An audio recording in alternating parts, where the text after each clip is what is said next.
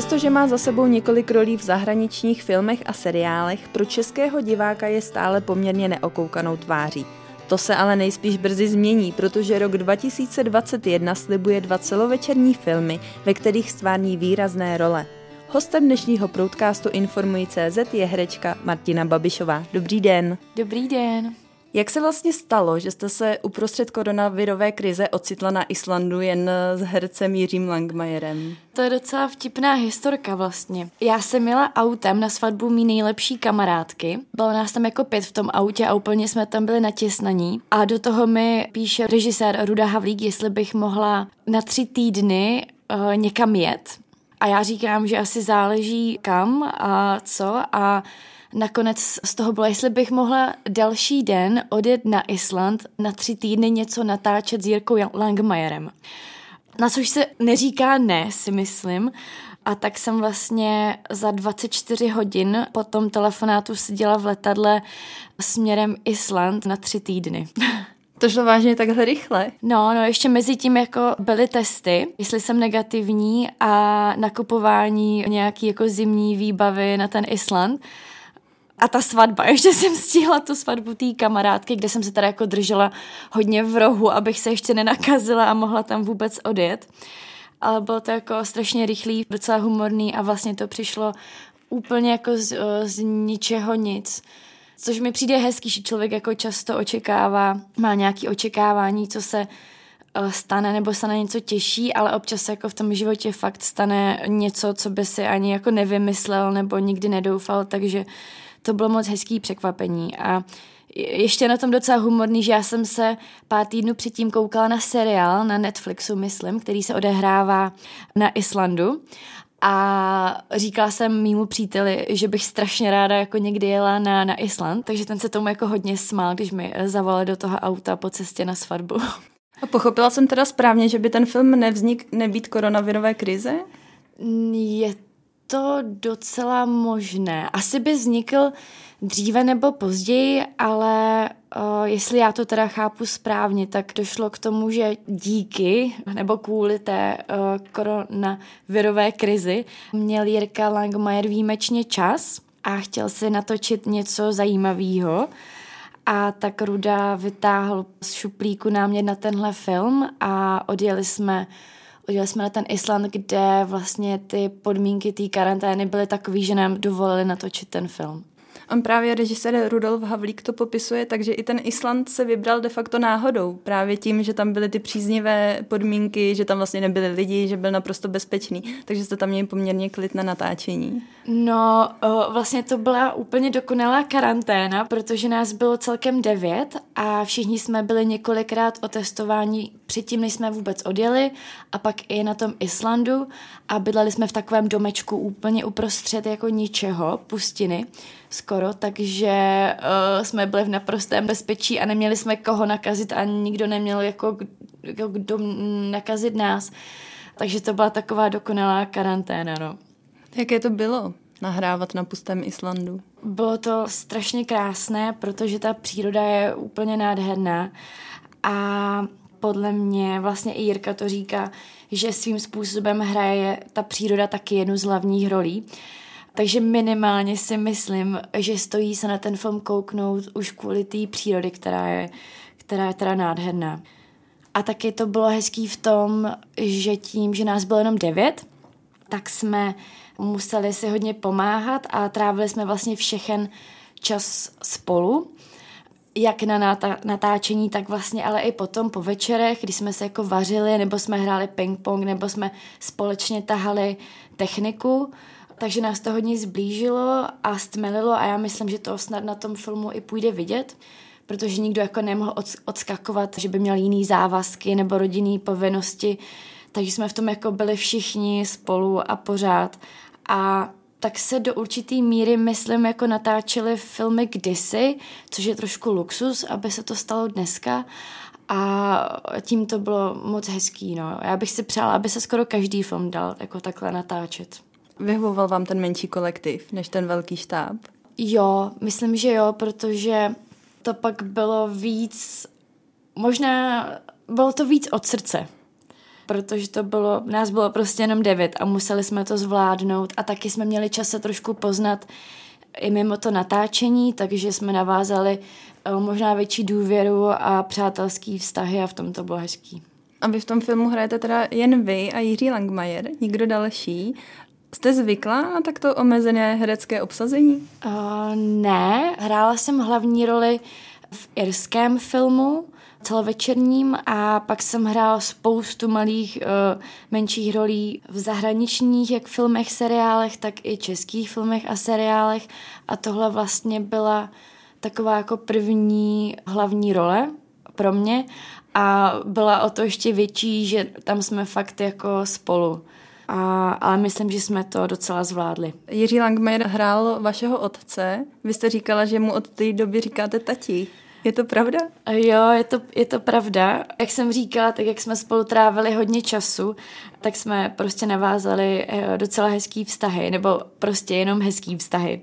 A tak jsme se na sebe nějak zvykli, a Jirka mi právě jako mě hlídal, a abych, abych měla uh, suchý boty, abych nestrácela věci. A já jsem mu zase říkala tati, takže to jako bylo takový hezký. A vlastně do dneška občas, když s ním mluvím nebo mu píšu, tak mu ze srandy napíšu tati. A on mě cerunko nebo něco. Bylo uh, nějakým způsobem extrémní třeba natáčet na tom Islandu? Tam se pořád mění počasí, ta příroda je po každém kilometru úplně jiná. Tak to byla další věc, ve které jsme měli hodně velký štěstí, protože bylo skoro celou dobu strašně hezky. Svítilo sluníčko, takže uh, jak, jak se asi většina lidí očekávalo, očekávala, že prostě tam bude ten vítr, uh, déšť, uh, sníh, uh, vánice, hurikán nebo já nevím co všechno, tak jsme měli skoro celou dobu sluníčko, no, takže to počasí právě vůbec nebyl problém. Možná jeden nebo dva dny pršelo, a jeden den hodně foukalo. Tam jako když fouká, tak mají i na dveřích od auta napsáno, ať je lidi zavírají, protože by jinak mohl ten vítr ty dveře jako odníst, no. Souhlasíte s tím, že mohou extrémní podmínky v člověku vyvolat extrémní výkony? S tím eh, naprosto souhlasím.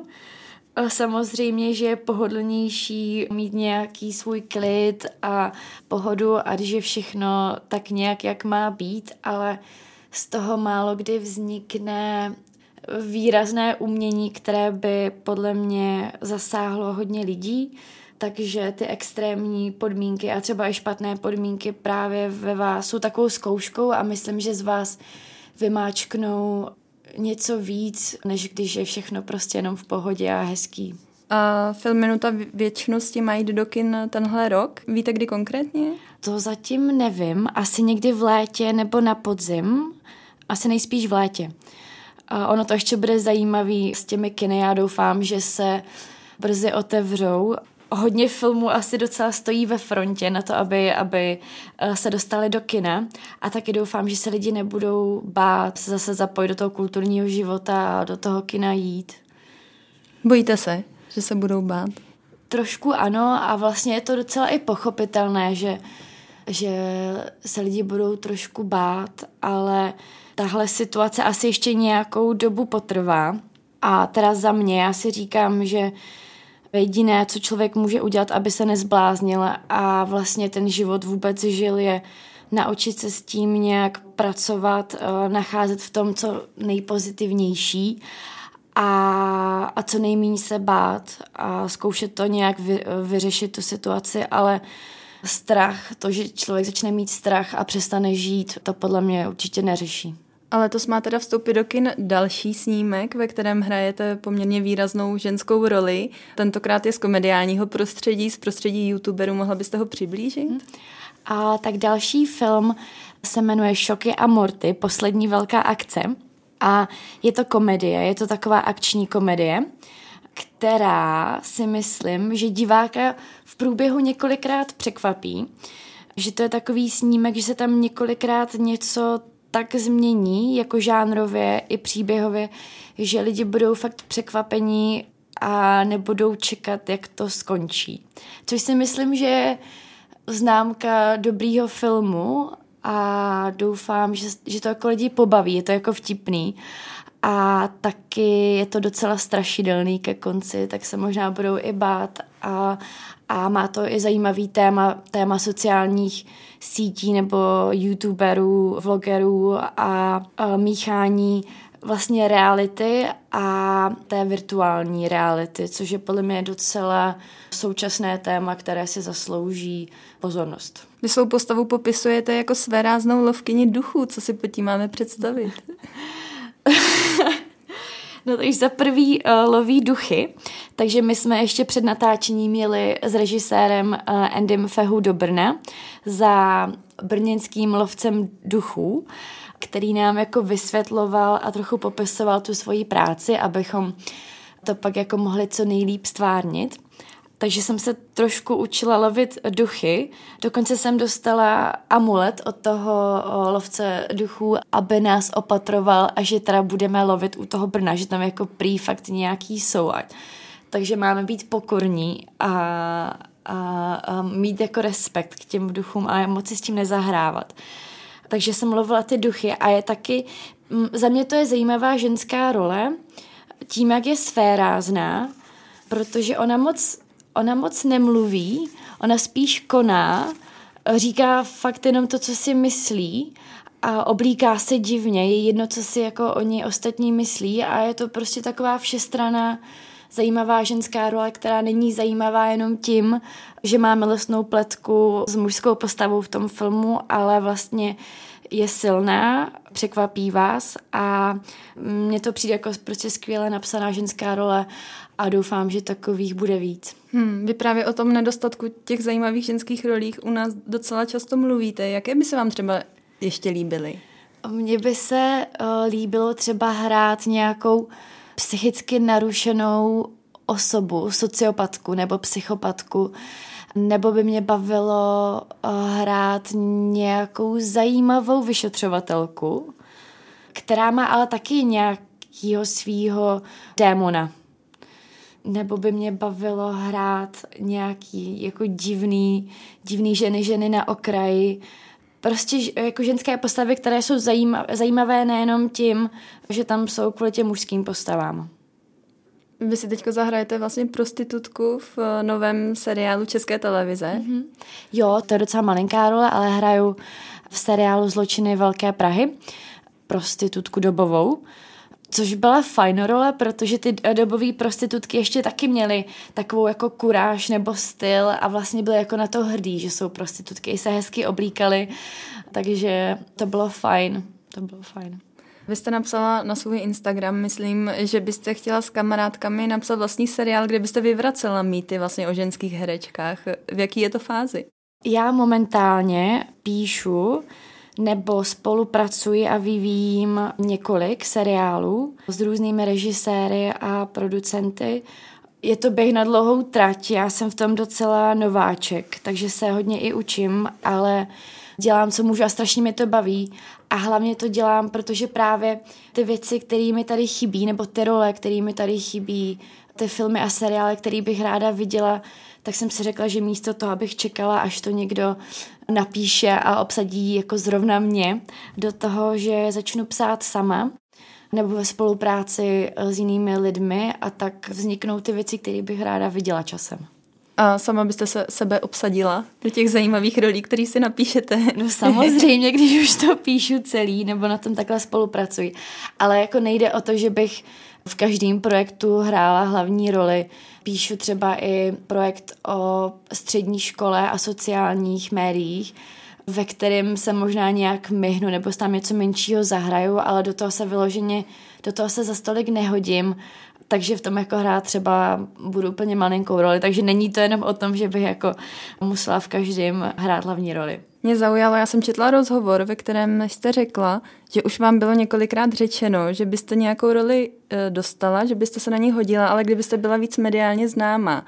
Není naopak ale výhodou i určitá neokoukanost?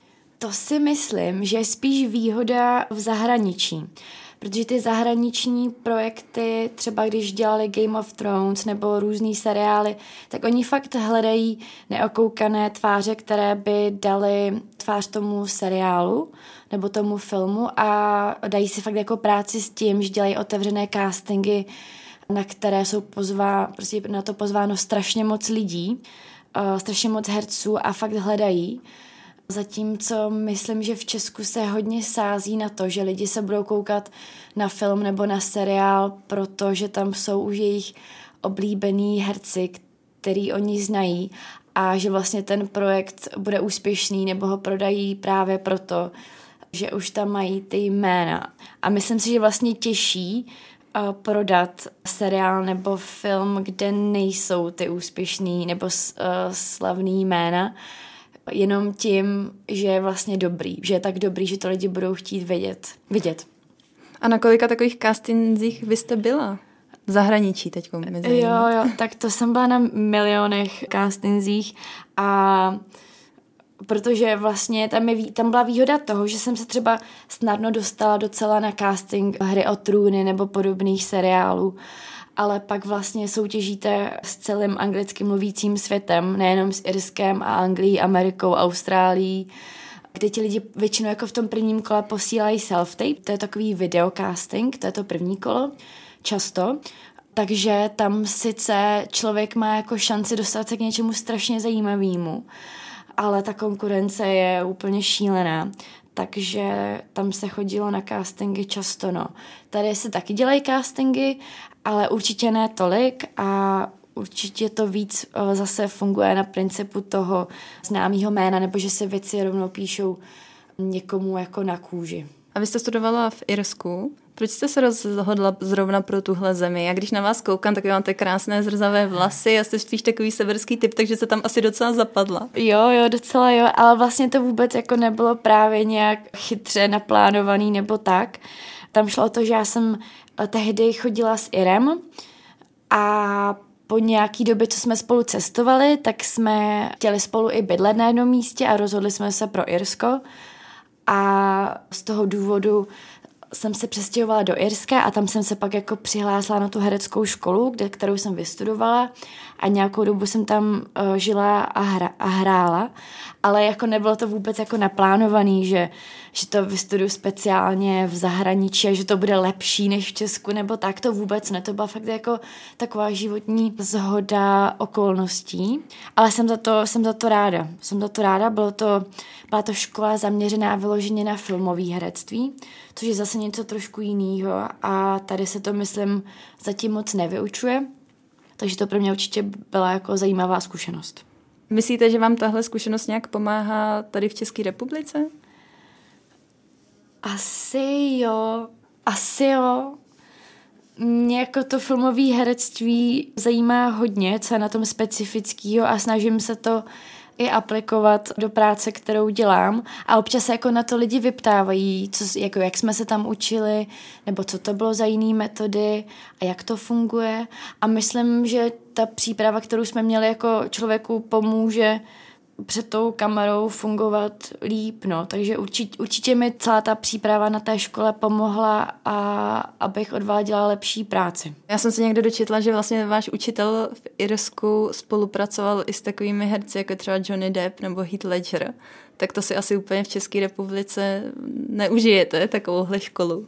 Asi ne, no jako on, když právě měl, on, uh, my jsme s ním neměli úplně pravidelné hodiny, právě protože když pracoval uh, s někým v Hollywoodu, tak byl tam. A když měl volno nebo čas, tak přiletěl a měli jsme s ním vždycky jako pár hodin.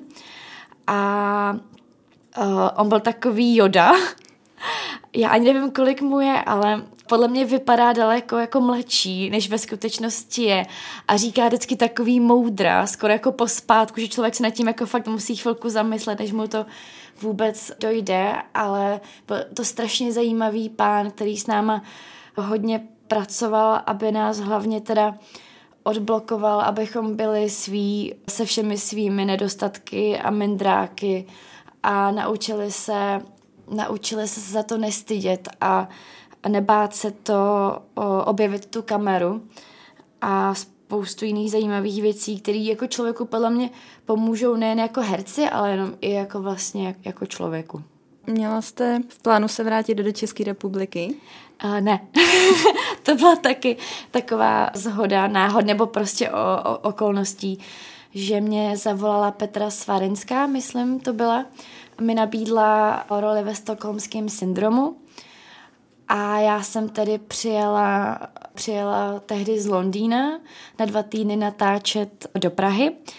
Mezitím uh, jsem tedy byla přeobsazena na poslední chvíli, takže z toho nakonec sešlo, ale já už jsem tu letenku měla, takže jsem tak jako tak přijela a během těch dvou týdnů, co jsem tady byla, tak mi nabídli jinou roli. Byla jsem na hodně castingzích, byla jsem, taky mi vlastně nabí, i Andy jako ukázal scénář k tomu filmu o Šoky a Morty, který se tedy tehdy jmenoval Krvavá nevěsta. A mě zaujalo, že, že se tady vlastně dělají, píšou hezký scénáře a, a vznikají uh, zajímavé filmy. A že, že bych toho ráda byla součástí, taky jsem si říkala, že Praha je vlastně strašně hezký město a já jsem z Ostravy, takže jsem v Praze nikdy pořádně předtím ne, uh, nežila, že Praha je vlastně strašně hezký město a uh, že by to tady možná bylo i jednodušší, a že, to, že tady zkusím zůstat prostě o pár týdnů nebo měsíců díl a uvidím, co se stane. A s tím, že do Anglie nebo Irska tak jako tak můžu odletět prostě něco natáčet, když, když mě někdo jako bude chtít do nějakého projektu. Takže jsem už zůstala tady a jsem za to strašně ráda, že je to tak. Na závěr bych se vás ještě ráda zeptala. Já jsem se dočetla, že máte certifikát v neozbrojeném kaskadérství. K čemu je to dobré? Je to dobré k tomu, že můžu předstírat, že umím někoho zmlátit a přitom se nikomu nic nestane. A už jste ho využila? Využila, měla jsem pár kaskadérských kousků na tom filmu Šoky a Morty, poslední velká akce. Tam teda to bylo pod vedením Martina Huba, takže to bylo všechno profesionální a bezpečný a zase tolik jsem toho využívat jako nemusela, a, ale strašně mě to jako bavilo dělat si ty svý kaskadérský kousky a určitě bych nenechala nikoho, aby to dělal za mě, protože to je prostě pro mě strašná zábava. A a doufám, že to ještě využiju někdy, no. Hostem podcastu Informuji CZ byla herečka Martina Babišová. Děkuji, že jste za náma dorazila. Taky, taky moc děkuji. Od mikrofonu se loučí Barbara Bitnerová a s dalšími podcasty se těším znovu naslyšenou.